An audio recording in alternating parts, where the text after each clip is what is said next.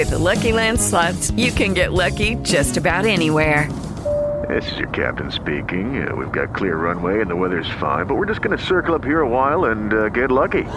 No, no, nothing like that. It's just these cash prizes add up quick. So I suggest you sit back, keep your tray table upright, and start getting lucky.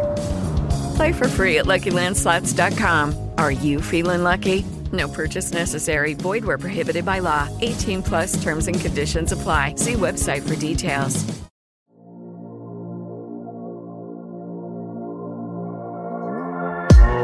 I'd like to welcome into All My Block podcast and myself, your host, Ahman Green, along with my good friend and teammate Mike Wallman. Mike, how you doing? GG, I'm doing great, bud. Good to be here. Uh, all right, all right. So yeah, I would like to before we get the show started, like I said, I want to make it uh, announcement to happy Martin Luther King Jr. birthday and uh, or day, and now a day that's been I say went a long time without being acknowledged, and so now we're actually acknowledging it here in the in, in I say United States, where it's days off from school, days off from work, but to honor what the man did along with other activists during the 60s to keep the ball rolling in terms of change for civil rights and the uh, whole civil rights movement and everything that's still going on today, Mike. So to everyone listening in, we got some playoff talk coming down the line next, and we had a big weekend. They call it the Super Wild Card Weekend, and it is not over yet. We still have a game tonight against the Rams and the Cardinals. Big a- uh, NFC matchup in the playoffs, so that's going to be big fun. But the weekend was we had the Patriots winning big or losing big. I'm sorry, excuse me. Um, oh my God, Bengals doing yeah, Bengals doing well against them, and then uh, Pittsburgh and Kansas City you know, Ben getting his walk off game because we know that this is pretty much the end for him. walk and off is right. right. And uh, and then the biggest game and the most interesting game of the day of the weekend, I think, for both of us was the 49ers and the Cowboys game, because obviously that winner, um, or actually the winner is now going to Lambeau, coming here to Green Bay, Wisconsin, where I am at. And uh, it was that. So let's let's get into that game, man. I mean, that Cowboys game, 49ers game from the jump was it was interesting to say the least. I'll say I'll start off with that. Dude, they're they're really good. Listen, it, it's so much fun for guys like you and me. The playoffs right now, like everyone, you know, you can go to national media. We can talk about it. like Joe Burrow had had had a good day, Mahomes had a day, Allen had a day. But like when I'm watching these games, especially this game, dude, football is back. We're playing smash mouth football. Offensive lines matter. Defensive lines matter. Like trench warfare matters. Like the mm-hmm. the Niners, who are the guys who are coming, won that game not because of their quarterback, right? Because of because of their because of their offensive defensive lines. You know, the ability to to withstand pressure, to get pressure, to create a new line of scrimmage. The things that a guy like Deebo Samuel can do out of the backfield and the slot, where, wherever. Running game was on point. Like they have. Yeah they have a the old school formula for winning football is it's a it doesn't look exactly the same, but the formula is is coming back, right? And they're winning yeah. games with with a guy who's like, you, know, you probably go. I don't want to call him a game manager, like a very capable quarterback, but not a superstar. And, and Garoppolo, I, that's what he's referring yeah, to there. For me, man, yeah. I, I love like I think they're a super tough out, but like you said, like you you, you were saying earlier with the, the Cowboys game it's amazing that the Cowboys can. I mean, at, by the time that kickoff happened, I'll bet you half the country thought the Cowboys were going to lose that game. You know what I mean? It's like almost it's almost like they got talked into losing, like the way the week went, and then just the confidence that the Niners came out with, the physicality the, the Niners came out with, and the Cowboys didn't really. I mean, honestly, they didn't really respond until Garoppolo gave them a freebie. Right. Yeah. I mean, it was something to where they were still stuck in some like pause mode, basically. You know that first drive for the Cowboys defense, and then the Cowboys offense once they came back on the uh, came out on the field after the 49ers went right down the four, marched down 15, their 15 play script, um, and this scored. You know, made it real, made, made it look real easy. And and I also agree with you, the confidence of the 49ers offense and the confidence of their defense, you know, rushing for pretty much the whole game, get, and then getting getting in with four. They didn't have to blitz a whole lot. The blitzing came when they needed to to put on a little bit more pressure. But overall, the whole game they had they rushed for on defense. They ran the ball heavily on offense. Stayed in that double tight end set, um, motioning here and there with the tight ends or with the receivers in the backside of the backfield. Elijah Mitchell, that young running back, was a fifth, sixth round pick. coming in off the bench through the injuries of the running backs they had throughout the season was phenomenal. He would what he had like 20, like almost 20 carries, almost 100 yards rushing. Yep. And that's what you want. You know, you got two guys basically in that offensive backfield between Deebo and Elijah Mitchell that's going to tote the rock. I mean, Deebo is Deebo.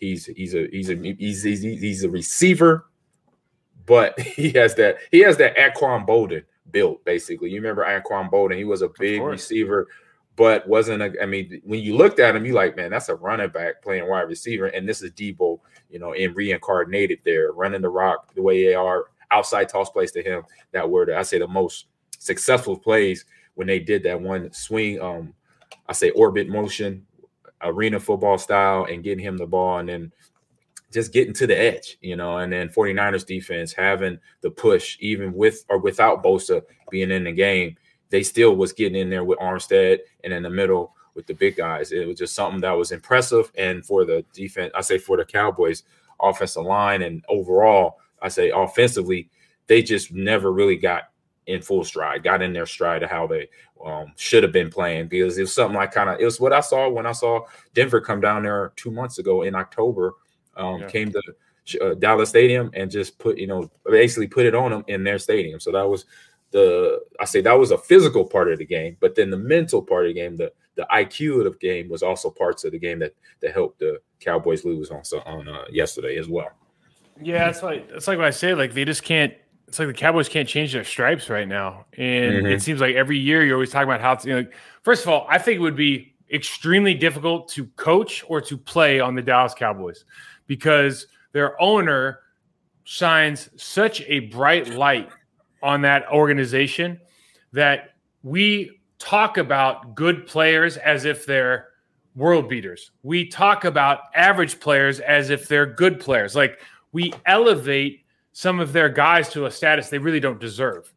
Mm-hmm. Right. If, if you if you get what I mean, and the, the yep. pressure that comes with it, and you got to be able to live with the pressure. It's part of the deal. It's part of, part of being a Dallas Cowboy. But you yep. do have to live with the pressure that's probably different than every other place. When I watched that game, First of all, I think they should never, with with the amount of resources you have on the offensive line, they should not be there should not be free guys coming through on on pretty simple TT stunts, TTE stunts, mm-hmm. right? Like we're too good for that. You, you, should be too good for that at this point. The left guard got the break speed off him yesterday. I, I don't yeah. even know his name, man. He just got absolutely manhandled. Um, and it seemed like it just kept it just like it just kept happening in inopportune times. Not that there's an opportune time, but it just you know, the, the Niners are playing on their side of the line of scrimmage more often than not. And when you talk about, you knew the game was going to turn, you knew Jimmy Garoppolo was going to give up the bag.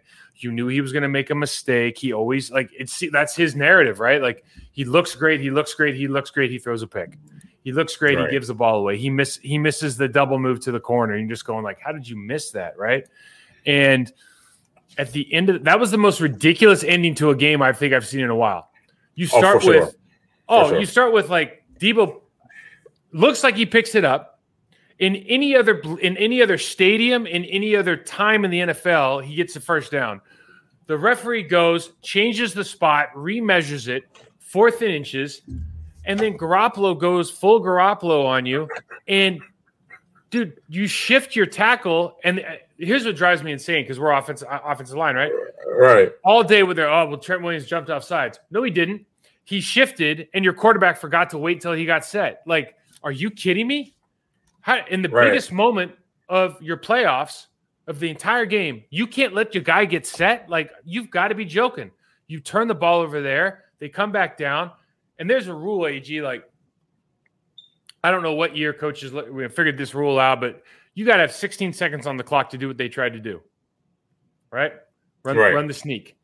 Now, I get the math. Like I get you want to run you, you don't want to run two Hail Marys. You want you want to run the, the the four or five vert and you want to just you want to hit that whole shot, right? Like I get Correct. why they want to do that. Right. But when you start talking about the Dallas Cowboys and you start thinking about, okay, it's the most penalized team in the league. Okay, mm-hmm. they had mm-hmm. 14 penalties 14, yesterday. Some penalties 14 were, I was going to bring that up. some of those penalties, AG, were inexplicable and inexcusable, like ridiculous, especially the defensive holding stuff. Like it was so blatant. Yeah, Randy Gregory tackling the guard. oh my god, the pull. Yeah. I was like, huh? I was like, come on now. Oh, it was nuts, man. And so you have that. Then you got Dak Prescott. Now, how many two minute drills have they run during the year? How many special situation drills have they run during the year? Right? How many, how, uh, you know, what do we always talk about? Bill Belichick is the absolute master of situational football, right? Because he educates his players on exactly what's going on, exactly how it's going to play out, and exactly what your expectations are. I have to make the assumption that the coaching staff, because we know some of the guys on the coaching staff, we know that they have been through it, they know it, they'll teach it, they'll preach it. The quarterback doesn't hand the ball to the referee. Mm. The quarterback doesn't hand the ball in a situation where they're in the down when they're down two seconds for the for like the traditional time you would you would make that call. Yep. I can't. It's inexplicable, man. It's just like it's, and it should never got there because Trent Williams was, you know, should have gotten time to get set by Garoppolo. But you just go. It just sucks because now the conversation goes to again, Mike McCarthy, who was Green Bay Packers head coach, won a Super Bowl there, right? Has a, I'm sure has a street named after him. Yeah. He's a CEO type coach. He doesn't call plays. He doesn't call defense, right? So what is your job? you have to you- you have, you have to mo- motivate your guys. Yep. You have to keep your coaching staff under wraps. You are a game manager. You are a situation. You are a situational football guy, and you are a disciplinarian. Like th- Yep. that is your that is what a CEO does in the world of National Football League. and this game, unfortunately, your brightest star, your 140 million dollar quarterback, shone a huge light on situational football awareness, right? And Right. your entire team, you're talking about discipline with the 14 penalties. Like, it's a bad look, man. It is a It is. bad look. It is. I mean, that last drive, I think I look back at it and you got everything. It starts off great. They're running plays to get the ball out of bounds. They have no timeouts. They have 38 seconds. So they start the drive off perfectly. Where you're completing balls and they do the even though it was a flea flicker, which I don't know why they go to the flea flicker, but just throw a ball to an out route. That's it. But they do the flea flicker. It works though. They get the ball flea flicked. The guy runs out of bounds. Next play, tight end catch the ball. Boom. He's he catches it on the sidelines, gets what he can. Boom, out of bounds. And like you say, situational. Just remind your players the time on the clock as a coach. If you know, it's they should know, but just as a coach, be a repetitive reminder. Hey, we have no timeouts. We got to get out of bounds if we're going to get within the 20 or 30 to try to push it to get a shot in the end zone, maybe two shots. They were, I mean, it was really an opportunity at two shots, but that's the conversation. Those are the words that everybody is saying. And that's something you told your quarterback before they got the ball. Okay, here, we're on the sidelines. Before we get the ball, this is what's going to happen. When we get the we have no timeouts. So we got to throw the ball out of, you know, basically to the sideline. Or in- incomplete pass helps us. When we throw it incomplete, that helps us. So this is what you're going to do. Boom, boom, boom, boom, boom. If we get once we get to the 20, if we make it to the 20, this is the play call. Before this is before they get the ball, before Garoppolo does Garoppolo. before that happens, this is the conversation. If it's uh what's it um the Kellen Moore, the offensive Yep. play caller. The guy who's And, getting uh, like, hey, everybody, hey, this is our new head coach. Welcome in, Kel. Like, it's that part of it. And that's what I'm talking about, man. Like, that's what's crazy about this whole deal, right? Mhm. Is Yeah. Dan Quinn's a head coaching candidate. I mean, he should be probably, right? But Cor- correct. Yeah, he's a good. he just got fired for with the, the Atlanta deal. Kellen Moore, oh, he's hot, hot topic. It's like, dude, it, it almost feels like it's you almost feel bad for the guys, but it's it's like they it's like the, the organization does it to themselves. Sorry, sorry for digressing there, AG, interrupting. I mean, but it just drives me insane.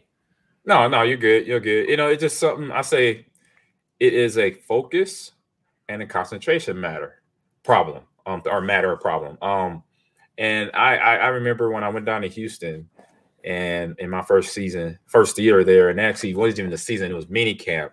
And this is something like you mentioned with Jerry Jones, I noticed right away coming from Green Bay, where I maybe saw Ted Thompson's this many times in my eight years in Green Bay. Yep. Um, on the practice field, in the in the dining room, anywhere, in the meeting room. I saw this many times, five, maybe five in eight years. Um, and I was on mini camp. It was third day of mini camp. I had seen Bob McNair all three days at practice in a suit, with an entourage. And so with that, I'm like, this is don't y'all feel this is this is just odd? And then um I can't remember. It was um it was an old line, it was a linebacker. He played with uh with, with the Ravens, and I can't remember his name right now. I think it was Sean, was it Sean something? He played with Sharp in college, I think. And he said to me, Ahman, he said, AG, he said, this is, you know, they just trying to um, keep up with, you know, who up north. I said, oh, is he?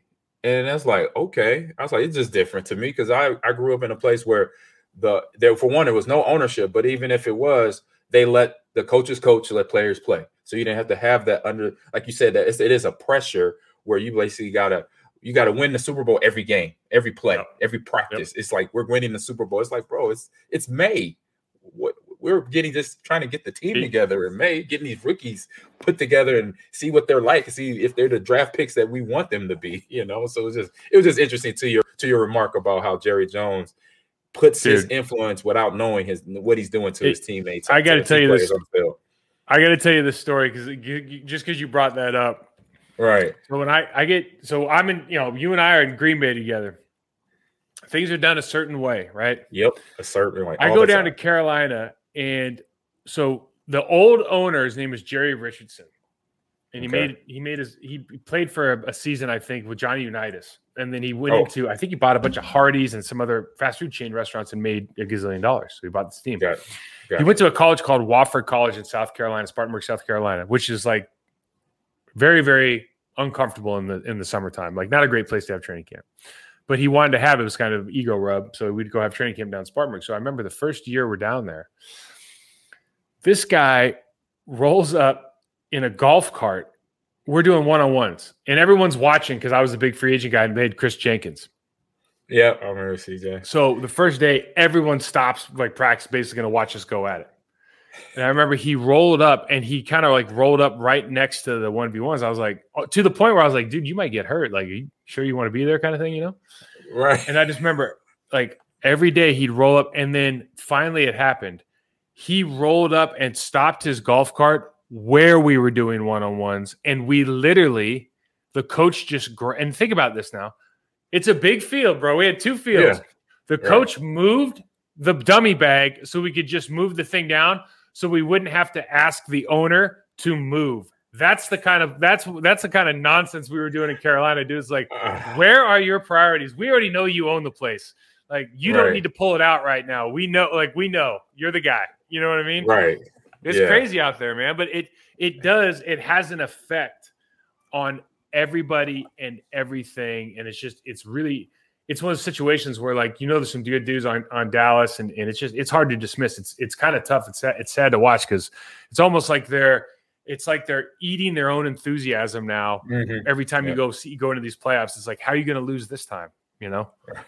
Exactly, exactly. So with that being said, we move to the keys of the game because we know what's coming down the street. We got the 49ers and the Packers Saturday night.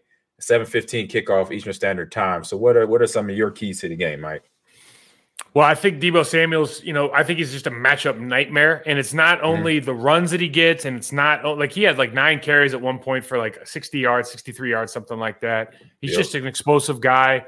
I don't know how many. I don't, I don't remember his, his, numbers in the slot or like what he was catching. He had like thirty five. He had about thirty five yards receiving. Yeah, but it's it's the, it's what he does to the eyes of everybody else. Like he just makes the running back better. He makes Aiyuk better. He makes George Kittle more open. Like we have to have a plan of like who the game the game with the Green Bay Packers is always what now we've been historically we've been in this year get home with four tackle in the tackle in the alleys play that cover two don't let anybody get behind you and we did a pretty good job especially in the first half of the last time we played these guys of doing just mm-hmm. that like let Garoppolo throw you the ball a couple times keep pressuring him Kenny Clark yep. beat the absolute breaks off of the interior line for the San Francisco 49ers last time.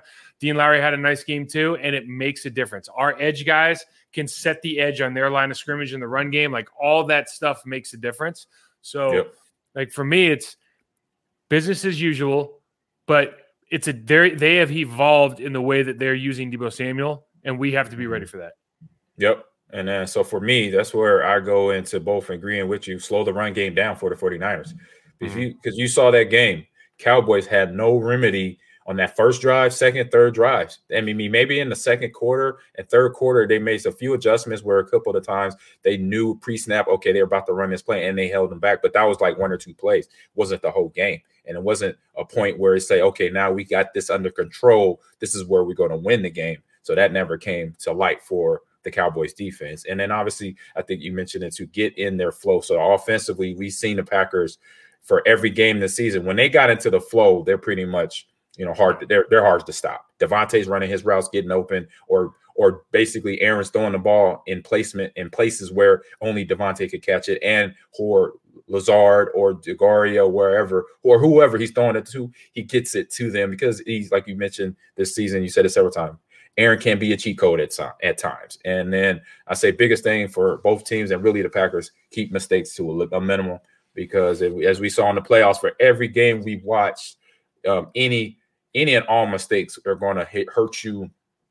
I say three times the amount of a regular season game to a playoff game because when it happens in the playoffs, it, it grabs on more to the more the concentration and the focus of each player because they know the breadth, the heaviness of that game. They know, oh my God, this is the playoff game, so I can't do this, and I just did. So then now they got to fight through that mental mindset of okay, let me forget about it and move on. Not not a lot of players understand that because they they don't they they, they look at the situation. Okay, regular season, you go preseason, regular season, playoffs, and it's like you don't understand sometimes you just if you treat that game just as important, or I say I say just the same as the regular season game, then it won't bother you as much. But if you put it way up here, then that yeah. that mental mindset then goes and you're out the door. You're like, hey, hey, I need you. I need you. I remember coaching some of my high school players in the last couple years where I had a player make a mistake. I think he fumbled the ball, he went the ball right, and he was one of our best players, one of our best. Uh, he was our running back and linebacker. And I was like, I said, hey, come here. Forget about that mistake, that fumble, whatever. I need you. I need your mental here.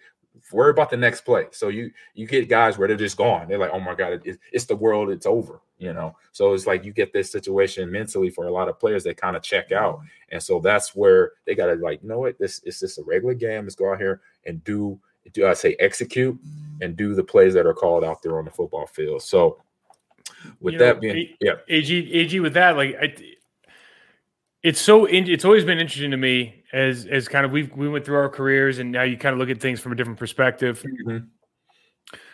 You know, the game doesn't change for us. For a player, the game is the same. And I'm talking it could be we can talk about being high school, college, pro, like the, relatively speaking, the game's always the same. A regular season game is no different than a than a, a postseason game.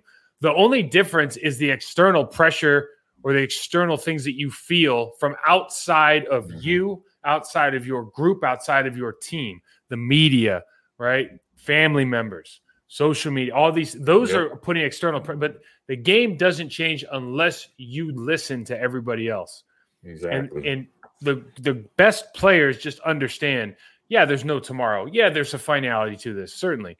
But mm-hmm. the way that we go about in our preparation, right, doesn't change. It, it better not change. No. The way, if, if yeah, everything should be exactly the same because when you get into that moment, to be present in that moment, to not worry about what happens later, to not mm-hmm. worry about the play that just happened, to be present is the only way that you can be the best version of you. And that's what you have to do, whether it's the regular season or the playoffs, if you want to have the kind of career your team wants to have the kind of success that's that's required, right? Yeah. There's, there's, that's for young players.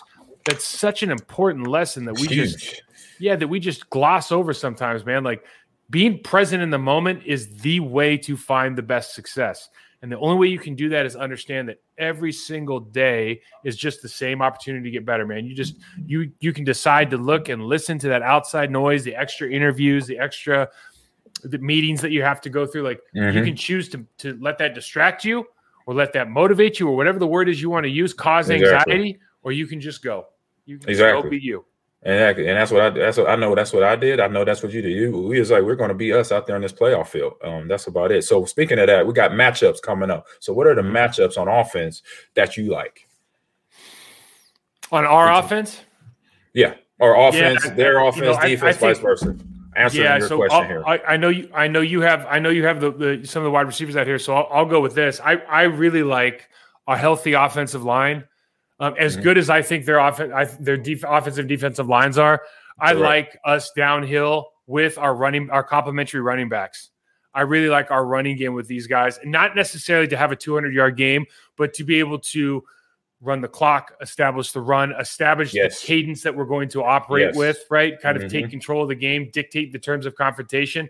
I feel very comfortable with Bakhtiari coming back, with Myers being in there, the game that we played against them before, having Marcedes Lewis, mm-hmm. AJ Dillon's a I think a much improved player from week three. For I sure. think he played at a Pro Bowl level. I think you know it. I, I love Aaron yep. Jones and what he brings to the game. So I love that matchup, even though I, you know, you have to acknowledge, assuming Bosa and Fred Warner are back, like that is Ooh. a strength of their line too. But if we're going good on good, I'm going to take us.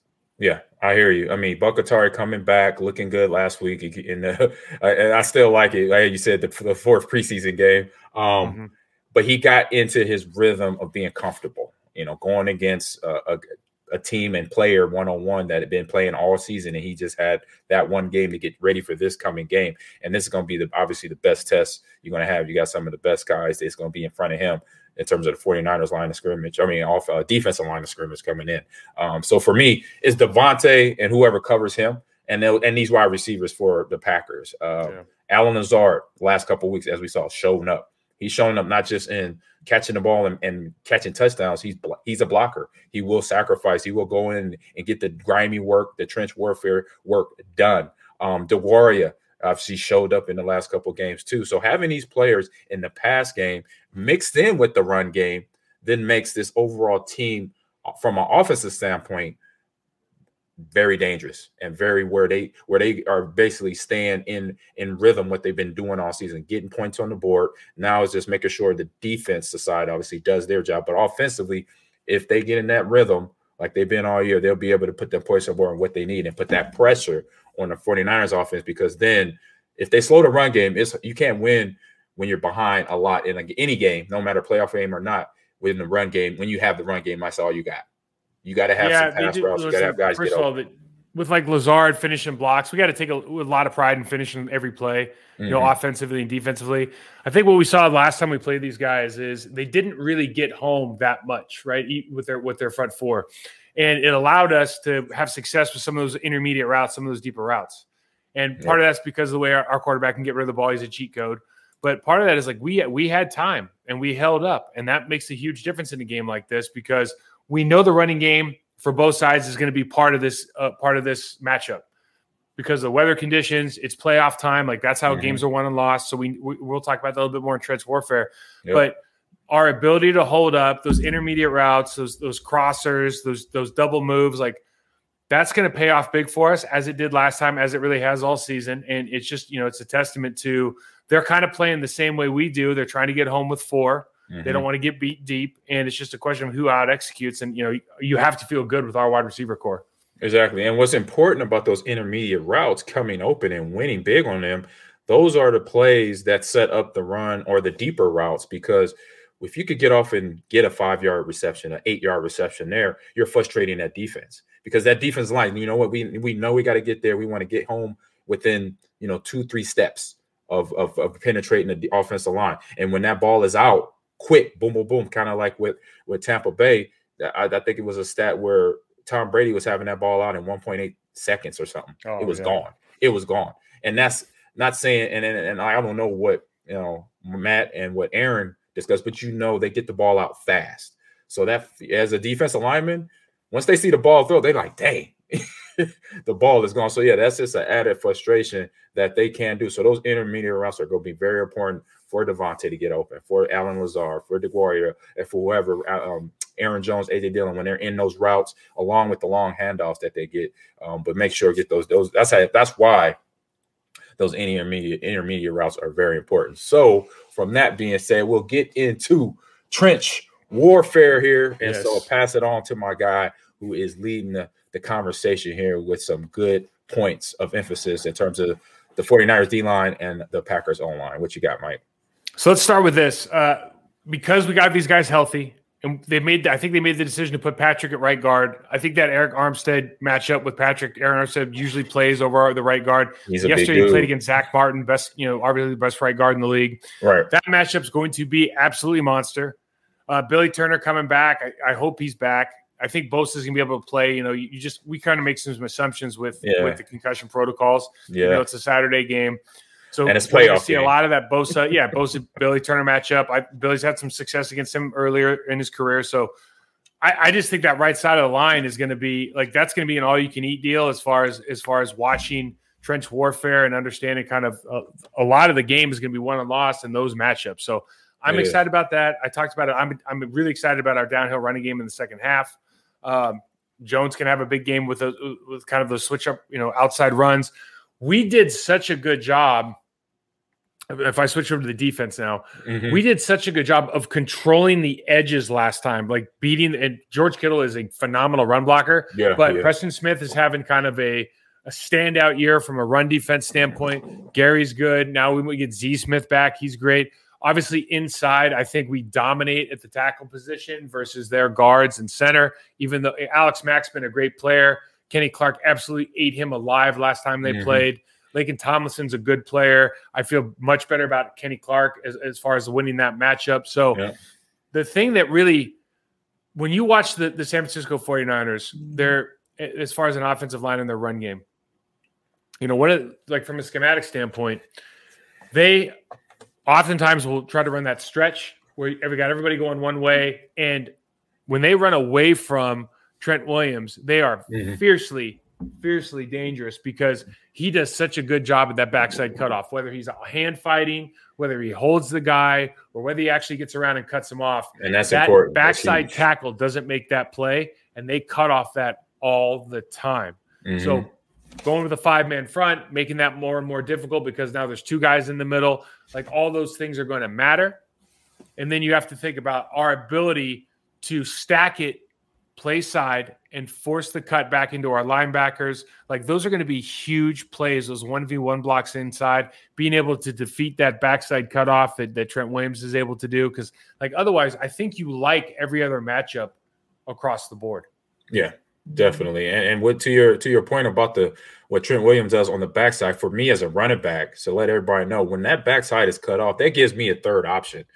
Like two, like the two options I have going. If we're running a play to the right, I already got the outside to the right side, but then I also have a, a slight skinny cut to the right side too. But if the backside is cut off, oh, my eyes go like this. Uh oh. Woof, and I'm back and I'm about to gouge that defense because then everybody's over pursued. And if I see it with my eyes, where I see the linebacker helmet run over top and the backside linebacker either runs over top or is cut down, hey, I might I might bust my head on the uh, goalpost or on the field goal post like Edgar Bennett because that is part of the job of the tackles and the guards backside of a play. Get that back tie, backside garbage, cut it down, or or occupy it to where they're not able to get in a play, to, or I say, yeah, mess up the play if it's there, if there is a cutback for the running back there. So I definitely agree with that. Yeah, they They're they have they the, listen with that scheme. It's always been interesting over the last you know, gosh, 10, 12 years. Mhm. You can gash in that scheme. Like guys have big plays. Deebo Samuel, what did they do? They ran a motion. With, Yeah. I think it was Aiyuk, uh, and they got uh, Yeah, they got was. they got Vander Esch off uh, outside the box. He ran the Way- opposite way. Yeah, he was then- pursuing a lot, over pursuing. A lot Yeah, so so Deebo busts up that 20 yard touchdown run. I mean, those things happen in this kind of offensive scheme. And historically, the downside to this scheme, and they're not just like his own team, like they can run the gap, they can run the Mhm. they can run a lot of different stuff, right? So I don't want to discount them. I think they're well coached and I think they're a very good offensive line. But historically, the the the problem with this scheme is you can't get that hard yard because you're always running sideways, so you can get penetration on these guys. yeah, It's really hard to get that third and one, get that you know third and two, fourth and two. It's hard to get those yards.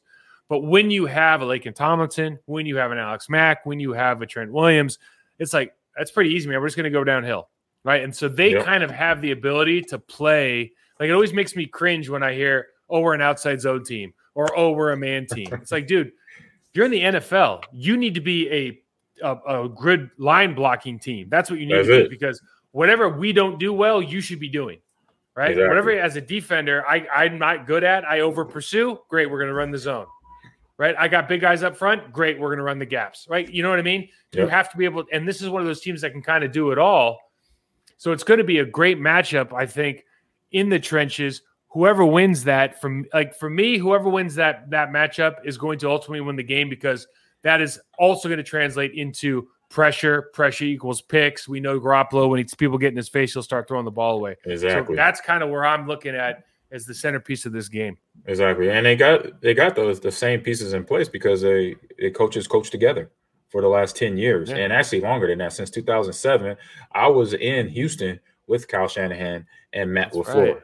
so they that's how long they've been around. And I would say before that, so probably 06, 05, maybe even longer. So almost almost 20 years they've been together from Atlanta to uh, Tennessee to LA. So they've, they've, all been a part of each other. So they understand the concepts. They know they want to run if they need to run. And, and that's why you see the Packers offense similar in some situations, similar to the to the 49ers offense. And and, and I definitely know that yeah, put you break was it I said this the other night, pressure breaks pipes.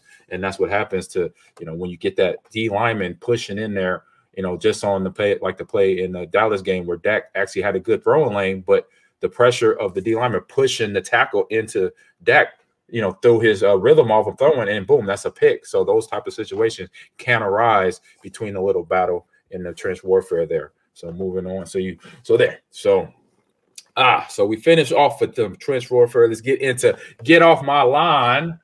Uh oh, get off my line. I want to hear some of this, and yeah, it's interesting the conversations that's popping up already. I haven't haven't looked up a whole lot of the coaches stuff because it's still early, but I know with a guy like Russell Wilson, um, that's a conversation that's starting out now because he obviously is a big talking for either leaving the team for some reason, either personal reason or just free agency that is out there. So, Mike, take a take it from there. Yeah, if you want to start with like we can start with Russell Wilson, man. Like yeah. the idea that we have to endure another offseason of people like Russell like Wilson saying, like Russell like Wilson acting like he's this, you know, perfect human on social media and saying all right. the right things, then having his camp leak out like, well, these are the four teams I'd like to go look at, or or I'd like to go explore these other op. Dude, just it's okay. Like everyone right. thinks you're a good dude or not a good dude. It already it already happened. Just just do you. If you don't think this is the future in Seattle, just say it. Hey, listen, I want to go somewhere else. Right. Right. Force him to make a decision. But I, it's always to me, it's like when you say one thing in public and then in private, you're always going back channel, right? we unfortunately now it all comes and gets exposed. It just I, to me it just makes you look disingenuous. True. So I'm with you. Yeah, this I'll just say this: Pete Carroll, John Schneider, the Seattle Seahawks, their ownership group. That is a first class organization. They have been run the right way. They won super. They won a Super Bowl with an incredible defense and running game. Russell Wilson was a key player, but not the player back mm-hmm. then. Right? right? He has been the player, and they are not winning. They are not in the playoffs. I know that everyone wants to, you know, we talk about it like let let Russ cook, and like he is a he is a incredible player in this league and could go anywhere. There's probably only four or five teams that he could go to, and they he wouldn't be the guy, right? So Correct. he's a he's a top, you know, five to ten player in the league as far as the quarterback position. He's going to help a lot of teams. But man, let's just go out. If this is what we're going to do, and this is just me as a former Seattle guy who loves the Seahawks, like just let's just um, go get it done with. Let's just be done with it. I want to hear. I don't want to hear all this nonsense all all year, and then like you you come back to training camp acting like you want to be there still. Right. Yeah. Yeah. I've seen I've seen his social media. He goes deep into the theatrics of the music and the videos. Yeah. It's just oh the hype videos on his the hype. Vid- oh, yeah, exactly. Yeah. It's on, like bro. it's a thing. Like we like as players, we know the business we get it. And it doesn't hurt feelings in terms among players, maybe for the fans, obviously, but among players, mm-hmm. we know just say where you're going. It's no big deal. It's been talked about and it's seen, you know, and not saying that he's playing down to that level. He's just not having a good year. In the last couple years, he's been the like you. I remember you bringing up the first time talking about let Russell cook. It's like, yeah, that's not that can't be a game plan.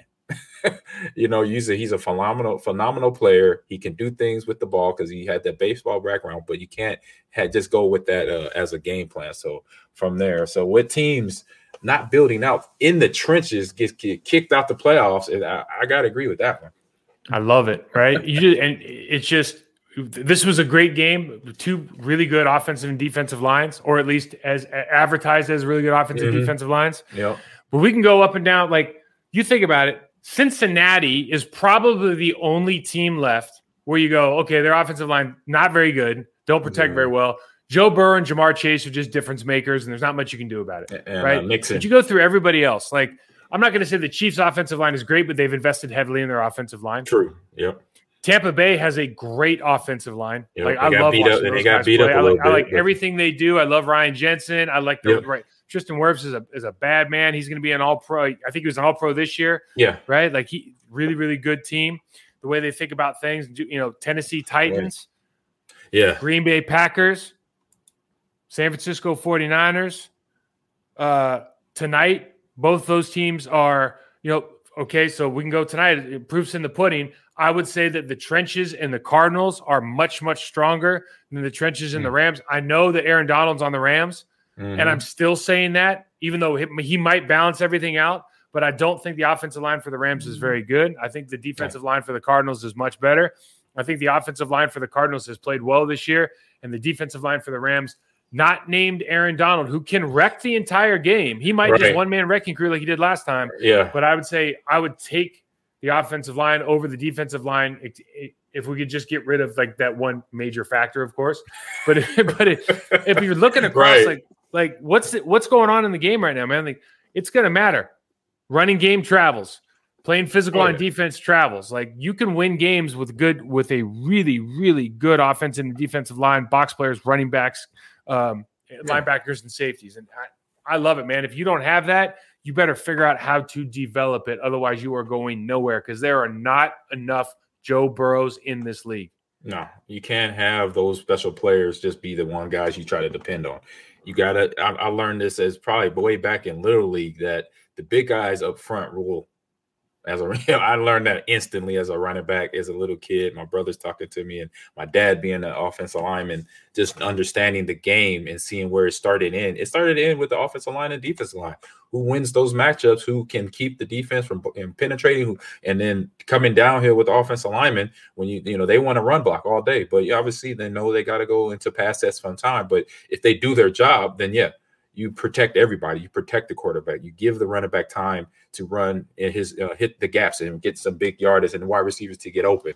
So yeah, when you don't invest in that, you don't develop that talent. You don't teach the technique, and obviously teach the patience. Then teaching the technique brings on the patience because you know you're not going to just. There's not just the first battle. It's not just the first snap and it's over. It's you got 80 potentially 80 plays that you got to deal with this guy in front of you, and for 80, 80 plays, you got to figure out from play to play what I'm going to do different to keep him guessing, so he doesn't just fly by me or bull rush me every play. So that's the beauty of the I say trench warfare and then battling in between the D line and O line. So Bro, And- we could go even further with that because Right. it really is. It speaks on it speaks on who you are as an organization. mhm. And I, here's what I mean by that. So I had Dr. Rick Pereira on on uh, the Process to Perform podcast, right? And, and he Yep. he, he has this great ta- talking point where, and he's been in the NFL, NBA, Major League Baseball, yeah, I've heard his name before. Yeah. and, and his talking point was this: you either have organizational culture by design or by default. And he thinks, and his statement was there's about 26 or 27 teams in the National Football League who are culture by default, meaning that they are not there. You know, every coach comes in and says, I'm going to fix the culture of this place. I'm going to fix the culture of this place. We're going to have this. But they do not have a methodology and process in place, right, to fix the culture of that Mhm. building. And we're talking 26 or 27. This guy's been around the, the game for a long time. right. And so you start thinking about like, all right, what does that like? What does that entail? Well, part of it, a huge part of it, is the Mhm. vision you have for your team, how you communicate to your team, the standards you have for your team, the Yeah. discipline your how your team has. And when you look at that, like what because they are the least talked about people in the building, what could be a better reflection of that than your offensive and defensive line, your linebackers? Mhm. running backs to a certain extent too. You know what I mean? correct. Yep. It's like it's like if you have that in place and it's right, like that, I promise you that team's going to be good because that means you're investing in making those players the best versions of themselves.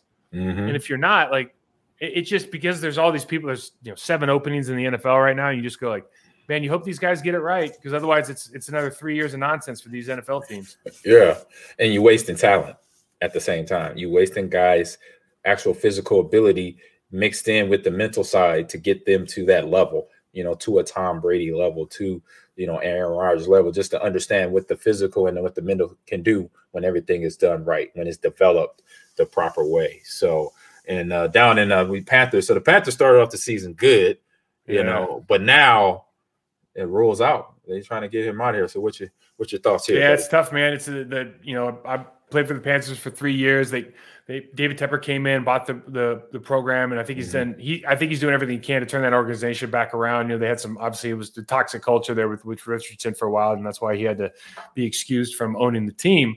Mhm. But you know, Matt Rhule came in, college guy. He's kind of had a reputation for turning for turning places Yeah, around, Temple, Baylor, etc Yep. and it it look when you bring a college guy in it's it's really tough. Like their schedule is different. The way they talk to players is different. And for whatever reason they're just not having a lot of success on offense. They brought in uh darnold this year thinking they're like okay we can kind of resuscitate his career and the, the problems he had with the new york jets and gase's offense. And it's tough man. It's tough in that because carolina got used to success. Like when i was there it was a it was a um, acc basketball town. It, Right. It's a Panther town now. Cam Newton changed Carolina.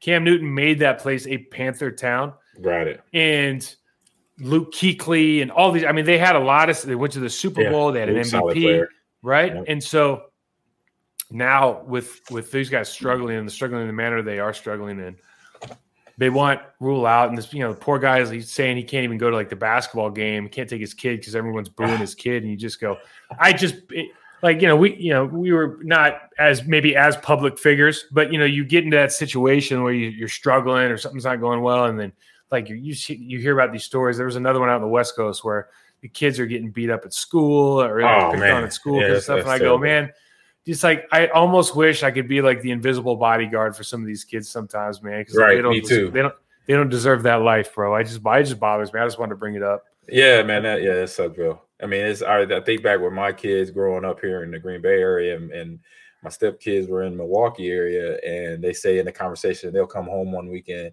and say they were in a conversation with friends, and they say, "Oh yeah, my stepdad is Ahman Green," but it just come up, you know, matter of factly, they wasn't trying to bring it up, but it just came Mhm. up, and then the friends like, "No, he's not. No, no, no, no, no, he's not," and then they, you know, giving them attitude because they think they're lying. I'm like, I said, you know what, babe, just don't even listen to them. Move on. To change the subject, or if you mm-hmm. want, or just walk out, walk out, because they are not going to believe you. Don't try to make them believe you. Just move on. So I'm with you. Love to be that, that invisible person. Like, pop, pop, pop, pop. get up Right. out of here. Yeah, move on. You got every right to boo. You got every you Yeah. paid you paid the ticket. You got every right to boo.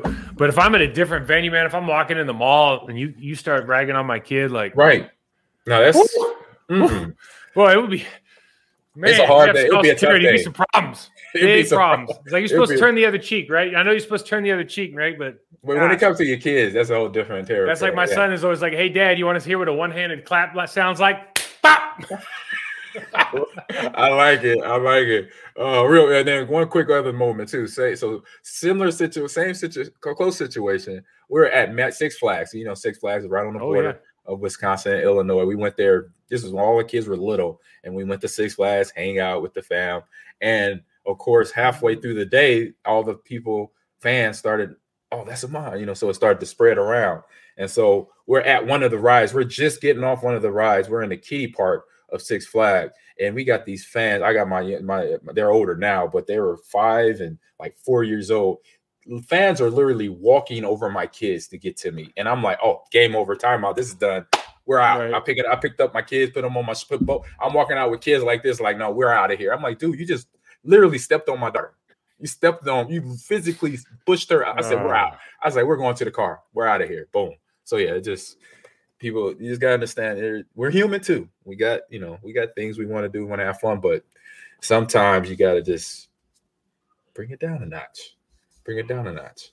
Uh, so with these cowboys, keep doing cowboy things. And I and I and I mentioned this because I was talking, you know, I was watching this game with friends and family, and I was just like, uh, it starts with the coaching staff here. You know, and you know, I even know a guy I played with and for, you know, Mike McCarthy. It just and you brought it up where he's not doing the play calling, he's not doing certain things, and that might be part of this why they're looking like are they doing things like you say cowboys keep doing cowboy things here so i don't know that might be part of it Yeah, I, I listen. We we I don't want to beat a dead horse, man. It just it Right. just seems it, it's unfortunate because it's almost like they're cursed right now.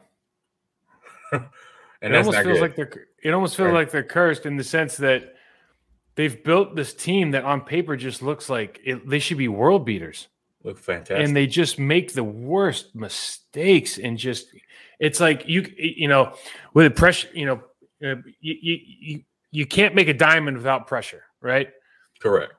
pressure brings it, it can bring out the best of you but it can also bring out the worst and for whatever reason that that game again that game we talked about it already man that game yesterday was just it was unbelievable Yeah. it was, but but it was also spoken into in, in, into reality. It was all week. It was like they're going to blow it. They're going to do it, and they're going to do it, and they're going to do it. And maybe they were listening. You know, you tell, you tell everybody to turn off their radio. Maybe they didn't, man. Maybe they just they just heard it.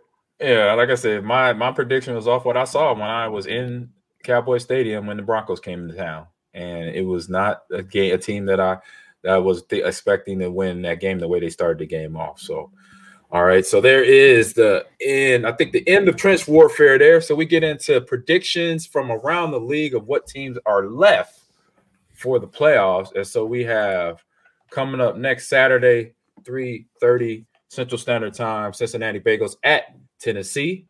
And then Mm. we have the 49ers coming to Green Bay. As I mentioned, it's at 15 kickoff. And then on Sunday, it's the the game tonight is going to be determined between the Rams and the uh, Cardinals going to Tampa Bay, and then Buffalo at Kansas City, 5:30 on Sunday as well. So, what you think about these Bengals? Gonna start this off with you. Yeah, man, those Bengals are real, and and you would think the Tennessee Titans would be overwhelming favorites, but that Joe Burrow is really good, and that Ja'Marr Chase guy is like unguardable right now. It's unbelievable. I mean, that game it's insane how good he is. Like it's almost like man, it's like he's playing Tecmo Bowl or something, dude. Right. I mean, I think the part of it is that they're obviously college teammates. I don't think people are really understanding how that, from a high level standpoint, between the quarterback and receiver is so important because obviously it happens at the NFL level. We obviously we've seen it with uh, Davante and Aaron, Aaron Aaron Rodgers right now through their career as pro teammates. In the time it took them what six seven years to get this relationship on an on-field relationship and obviously off-the-field relationship to now when the ball is in the air to Davante, something's about to happen. And that's Right. what you're seeing with Joe Burrow and Ja'Marr Chase. When that ball is in the air, like Joe's like, you know, I'm, I'm gonna throw it up. I'm gonna go back shoulder on this one. I'm gonna go throw it ahead of him on that one. And he knows already because they've had conversations at down in school. They had conversation in Cincy saying, okay, this is how I'm gonna do when they doing man press in my face. I'm gonna get off the route like this and put the ball here and I'm good. You know, that's those are conversations that these players are having. That's why you we're seeing the result of what Joe Burrow and Ja'Marr Chase is doing. Yeah, the Titans got that that D line that had a lot of success this year. Justin Simmons and company, and you just think like Joe Burrow's been sacked more than anybody in the NFL, and you just go, but it's a testament to that number is misleading mm-hmm. a little bit, right? Like we was Yeah. talking about who's giving up sacks and everything, but the Tennessee Titans are going to come in. They might sack him five, six times. I still don't feel good about them winning the game. Just for this, unless unless Derrick Henry comes back and plays like you know gets 32 carries, then it's all, And- all bets and- are off, right? Yeah, that's a that's a whole nother level. right. But, but game. even if they sack him five, six times like they did with Stafford, like I don't think he throws the ball into the. In, I don't think he just turns it over on the one yard line. Like I think he just okay. I'm. I know I'm going to get hit ten times today. I know I'm going to get knocked down five. I know I'm to get Yeah. sacked five. But I'm going to throw the ball 40 times and 30 of them going to that boy over there, and Yeah. he's pretty good, He's right? And And it's just and like God, I don't know. You got to prove it to me that you can beat him. exactly. And you got uh, Mixon, uh, the running back, doing well, running Right. the ball. yeah, we don't even talk the about ball. the other guys either. Right. Uzomah's unbelievable. A good tight end. You know, I mean, they, they have weapons. You got Tee Higgins. I mean, they got yeah, they Yeah. got they got a whole slew of young players that I believe are very hungry, and they want to they want to make some they want to make some noise in the playoffs, and they did this past weekend by uh, beating down um, Bill Belichick and the Patriots um, in their offense and their defense here, and, then- and then going on to Tampa game coming in. So right now we don't know who they're playing, but right now, regardless of who they're playing, uh, Tom Brady and his matter. offense, yeah, the Tom Brady and his offense Yeah. uh, it looks they look really they look good. I mean, this is it's just easy to say. They look good. He's on rhythm. Um, regardless of the guys he's lost, you know, you talk about Fournette, Godwin, Antonio Brown. Um, I think it's one other player gone. It Hmm. didn't matter. To me, I knew that. I was like, you know what? I've seen this whole movie before when he was in New England. He I was gonna say that's like out. 10 years straight New England where he didn't have like he Right. still has more weapons now than he did in New England for like 16 out of the 18 years. Right. I don't think. Yeah, I don't think people realize that. It's like he really was just slapsticking it together. But and but but the players knew that was with him in New England. You know what? We just do our job. This is going to happen. We don't Yeah. have to be the best player. We could just work hard and grind and get open, do our blocks, do our job, make the execution when the play is called doing that. And that's kind of that's basically what's happening here with BA, Bruce Arians, and Tom Brady, you know, be on the field being the leader and Bruce Arians being the leader on the sidelines and during the practice week. This is a team offensively, def- defensively with the weapons and the and the players. I say I, I like their defense. Is always I say in the last man. couple of years been good, and now got a good quarterback to lead that offense. Their, their defense is, I mean, uh, JPP comes back, Shaq come, Barrett comes back, uh, White comes back, and you're just like, th- those guys are, or Lavonte David. You're like, oh my God, they're, they are absolutely stacked on defense now. Yeah, I mean, their their defensive line is it, uh, they're probably the only defensive line in the playoffs where I go every single player across that line is a problem. yeah Vea, Vita Vea. You saw his Vita what he did. What he Suh, did to people. Suh, Suh is arguably their least effective lineman right now. Ndamukong Suh. right, Think about that statement. and then Like, they yeah, are. I mean, that is a that is a preposterous statement. Like that guy is a unit. right. Vita Vea took Jason Kelce and, And- put him like upside down on his head yesterday. Like, and Jason Yes. is an All Pro. right. Like they're good everywhere. Their linebackers, probably the best linebacker ta- tandem in the game. They Mm. are good up front, man. So that is like that's scary. That is a, they're a scary opponent. Um, I know Josh Allen had a monster game against the Patriots run game or uh, Right. I mean, run defense, and he looked. I mean, what do you have like? Would they have no no punts, no kicks? Or something? Yeah, Maybe no they punts, knelt no down kicks. once. Yeah, I mean, and like for their offense, I mean that that game they were just saying, you know, saying who we are, what they do. This is what we're gonna do. Um, and I say now the ta- between the talent that Josh Allen has and his IQ of the game is getting to that next level because he's been beat up by Tom. He's been beat up by better teams to understand. Okay, this is what I need to do to be that guy. You know, be this quarterback for my team. So you know he's he's learning that and he looked good. So and then the defense looked good. Micah Hyde interception. That I mean, to make that play, Right. that's where you that's that's what you those that's why you get paid what you get paid. And then to have the I mean, I've known him as a player here in Green Bay when he was a, a safety here for the Packers, and I hung out with him with did some talk shows with him, and he has that competitive mindset that where you know what I'm not here you know to be flashy. I'm not here to do this, that, and the other. I'm here to run, play strong safety. If I got to hit you, if I got to cover you, I'm gonna do that. And that's what and that play right there, just to me, is epitome was the epitome of what I how I know Micah Hyde. That that was just a great play out there in that football field. The hey, what what was the uh the guy that before my so the, the Green Bay Packers have had some great. I mean, Leroy Butler. You started going on their safeties, Safeties, right? right? What was the guy's name? He's in the, he's in the Packers Hall of Fame, uh, but he got he his career got cut short. Oh, he was an absolute unit, Super Bowl champion. Was it his name? safety or Yeah. I don't know? Uh, was it Chuck Cecil? No, no, no, no, no, no. This is in the 2009 championship. Oh, um, um, Nick Nick Collins. Nick Collins. Nick Collins. I love I love watching that dude. he. He was that guy was a, that right. guy was a player. he not. But we've had- had, yeah, we just had good players there, man. That's a Yeah. position we've been, again like you have a you, you have a, a, wealth of uh, of talent in one spot, man. I, I remember like Leroy Butler started the Lambeau leap, like he was the guy. Man. The Butler did it. Who Right. did it? The Butler did it. Every time you get a pick, we like win a game, they'd be like, "Who did it? The Butler did it!" Ha ha. Yep, I remember those. I So who do you got in that game though? Who do you got in the? uh So that Bills Chiefs game is going to be a, that's going to be a good matchup. Ooh, yeah, it's gonna be a good matchup. I, I mean, th- that's gonna be the toughest decision of a game right there because the Bills' defense is gonna probably be the perfect matchup for that Kansas City wide receiver corps and Pat Mahomes. Um, and then then boil it down from there. It's gonna just be, and then so shoot. Tough, right? I, it, that's tough because, like I said, I see that that Bills defensive ba- that In back Kansas end City though, AG in Kansas City, in Kansas City. I think And that matters. I think a little matters a little bit, obviously, because it's a you know it's a road trip, and I think those guys, like I said, Micah Hyde and the other safety, they got the leadership on that. Where a road trip ain't nothing to them, is just another part of the deal. And I think it's the communication not, on offense. So that's the that stadium is. I don't know if you've been there. Like, oh, for the Vine. No, I played there together. No, I played in yeah, Seattle you, when I was in Seattle. I okay, because you and I didn't and play there. Loud. Yes, it gets. But loud. it is it's different. Especially we played there. Um, gosh, when I was in Miami, we played there in like late December for a playoff spot, and oh my god, yeah. So Marcus Peters was still there. Marcus Peters, by the way, that guy was pretty good. that guy was like calling out our plays from the cornerback position. I was like, oh my lord, what are we doing? hey, hey really? But story for another time. Right, right. So no, I'm a, um, I say if I'm a pick, I say it's gonna be a tight one, but it's gonna be Chiefs at home going to the AFC Championship game from there. That's my pick. And then what about you for tonight's game, Rams and Cards? Yeah, I'm going to take the Cards. I, I just listen the the Stafford thing. I can't get it out of my.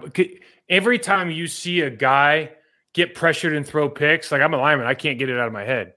Right. And the way that Kyler Murray can operate inside the pocket, outside the pocket, he's not quite like you know he's not Lamar Jackson, but he can move. He can absolutely scoot. Mm-hmm. And he's he's like his accuracy is I don't think it's celebrated as much as it should be. Like I, I, I agree. I, I think agree. he's a really really good passer. I've always thought that Chandler Jones was one of the best defenders in the league. They might get JJ Watt back tonight. I think he did his own hype video, so we'll see how that goes. Their two linebackers are incredible. Simmons is having a great year. Budda Baker is one of the best guys in the game. Like I just love their defense. And eh, if D Hop comes back tonight, yeah. If D Hop's back tonight, like I would just go. It's gonna be problems. That, yeah. yeah, that's game. But it's gonna be a good game. But I do think that I do think the Cards are gonna win this one. Yeah, I agree. Like I'm watching quarterbacks the last couple weeks and their accuracy and just their throw motion and and watching Kyler and the way he just manipulates the the player that's trying to cover him if they put a spy on him uh, manipulates the defensive line when they're rushing. Like he's all like he's full aware of where he's at on the field in the pocket. Mm-hmm. And then when he breaks the pocket, he's full aware. Okay, I know I'm not past the line of scrimmage, so I could do this. I could pump fake, boom, boom, boom, and then get somebody open before I even pass the line scrimmage. But you know what? I'm gonna just pump fake and then gain two or three yards and then slip on out of bounds. Like he had a run earlier this season where it he picked up like 15 yards like it was nothing because he's getting scal- scaling that and pump faking down the sidelines, was able to get out of bounds, stop the clock with like maybe maybe a second left or two seconds left to help his team, you know, get in field goal range. So he he just has that one part of competition where he can, like you say, like we were talking about earlier, live in the moment and not think about nothing else. The game could be his worst game, but then those plays leading up to his team helping his team win, he's on he's on point basically. So um, I, I like I say I say from a quarterback standpoint, I definitely like cards and Kyler would have what he does with the ball and what he does with himself and helps his team get to a winning position in in all the games here. So here, so we want to get into more Black Monday talk with, firings or what's up? Where we where we at? I mean, listen, I, you know what? Let's save it. Let's save it and give him a, give him a week because I give think there's I, honestly I think there might be another firing and, and and here's the other thing like i want to get into like i'm down in i'm down in texas and so the, some of the stuff that's going right. on with the texans is nuts right and i know you played there but i think yep. i think what'll happen is we'll digress into i, I think we need more time got but, it no problem you know what I mean? Why yeah. why, don't let's let's put it on the shelf until next week? Because you know, for me, I let's just do this. Ag, what's the best spot? What's the worst spot of all the openings right now? Where would you where would you if if you were a head coach? Right. Where would you go? And where you, where's absolutely no chance you're going? Okay, so we got Texans, we got Dolphins, Giants, Bears, Broncos, Vikings, Jags. A place that I would go because of what they have there right now. Chicago, because of Justin Fields mm-hmm. and that and that defense. I could come in there you know, get to know Justin, get to know the offensive players, defense, you know, getting to know my players in general and say, look, we could do this. Um, because of the talent, because of what I've seen so far, um, through his playing ability in terms of Justin Fields, but then also that defensive side, you know, not knowing contract years, you know, with Cleo and some of the other defenders out there, but what they have as a whole there defensively, you could work with that. You know, Mhm. because we know it's all about offense. The offense is not there, so the defense struggles. They get tired. They're not. They're beat up. They're humans, just like anybody else. But if they're fresh coming off the line, it's similar to what happened to Tom Brady going to Tampa Bay. Because Tampa Bay had a number one defense, pretty much top ten defense in the NFL with a bad offense. Right. They get they get the addition of Tom Brady. Look what happens. They they're they're they got one Super Bowl. They're headed to it, but they're trying to get to another one. All right, and then for a team that I'm like, um, not yet, or hold up, it's a toss up between the Jags and the and and Texans. it's like, wait a minute, timeout. You need me? Who? Where? Um, it just because for Oh, both man. places. For Where's the jet? I know. Where, where- I want to go home. I want to go home. Can I go home and think about this? yeah, give me some time. So, like, I like I don't really have a whole lot of people that I know that played for the Jaguars, but just from out, outside looking in, you know, the owner Khan, he's a business guy, a savvy guy, and I don't know if it starts with him or if it ends with him or if he's a, just one of the you know good or bad pieces there. I don't know, but I know the Texans and I know that history because I was there back almost like I said, 2007 and mm-hmm. 8 and nine when they released me. I was happy. You know, I was like, "Thank you." I wanted, I, mm-hmm. I wanted to go back to Green Bay and oh wait, you know, and my my agent, you know, coerced me to stay, and I'm like, "Nah, I still wanted to go," but because I knew the, it was an underlying thing, like I mentioned already. When you have employees in the building when it's Titans week wearing Oiler jerseys, there's a problem. Okay. Hey, you know what I never problem. asked you? What's up? When you went back to Green Bay, you wore number 34. yes. Was there ever a conversation with whoever the hell was number 30? Like, It hey, was man, John. like Yeah, we had a who was conversation. who was it? It was John Kuhn.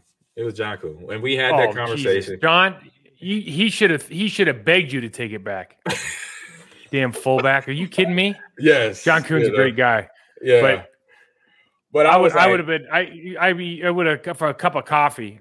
Right, right. I, you know, for me, you know me, I'm like whatever. I said I could. No, I, I got, know. That's why I asked.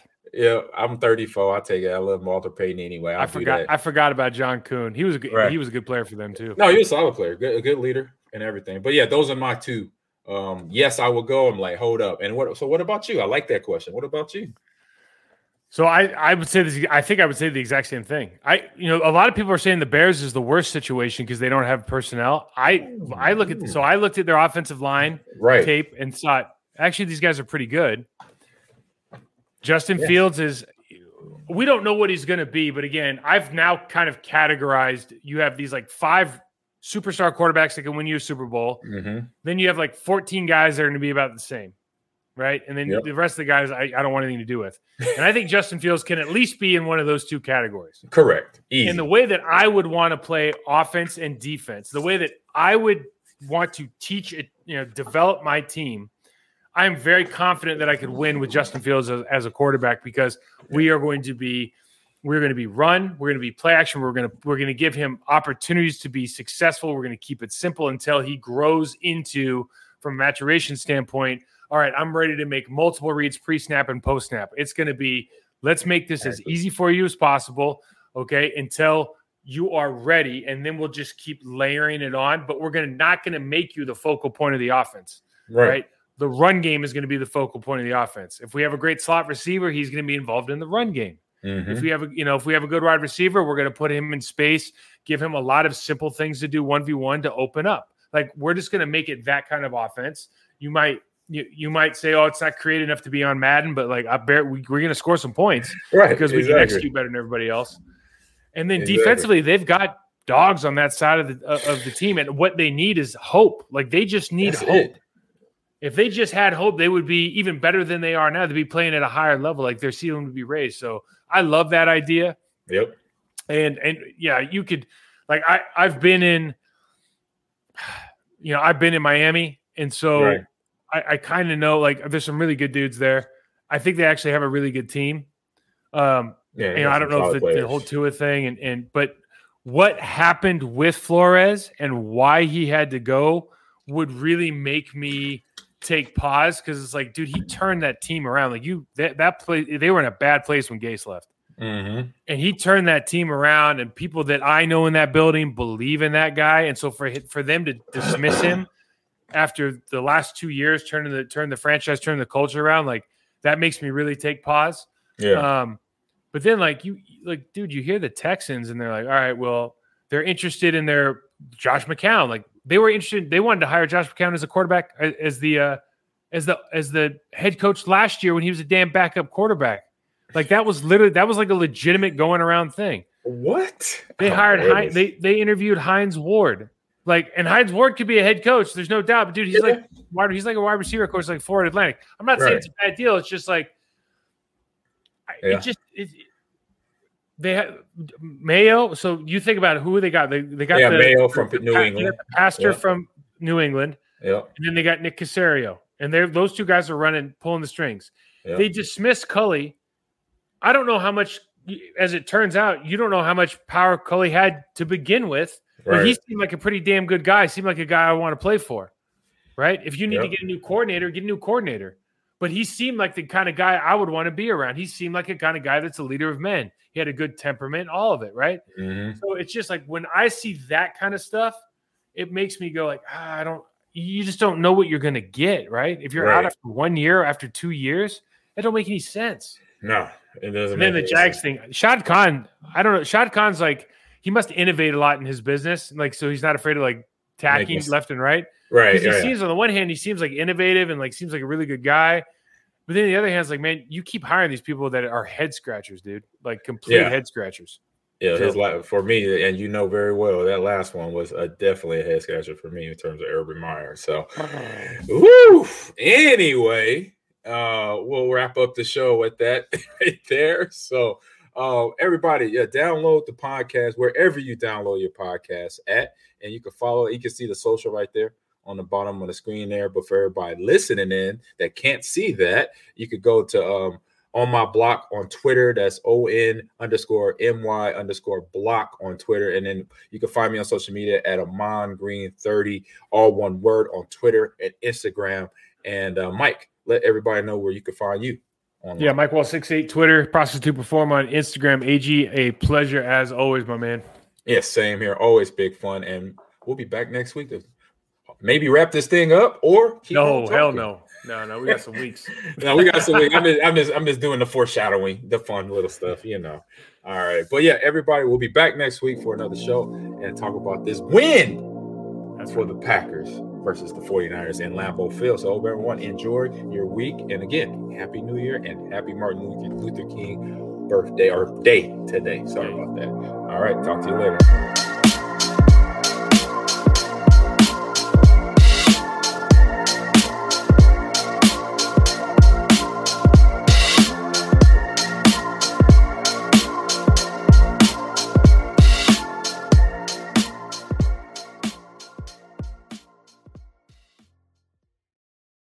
With LuckyLand slots, you can get lucky just about anywhere.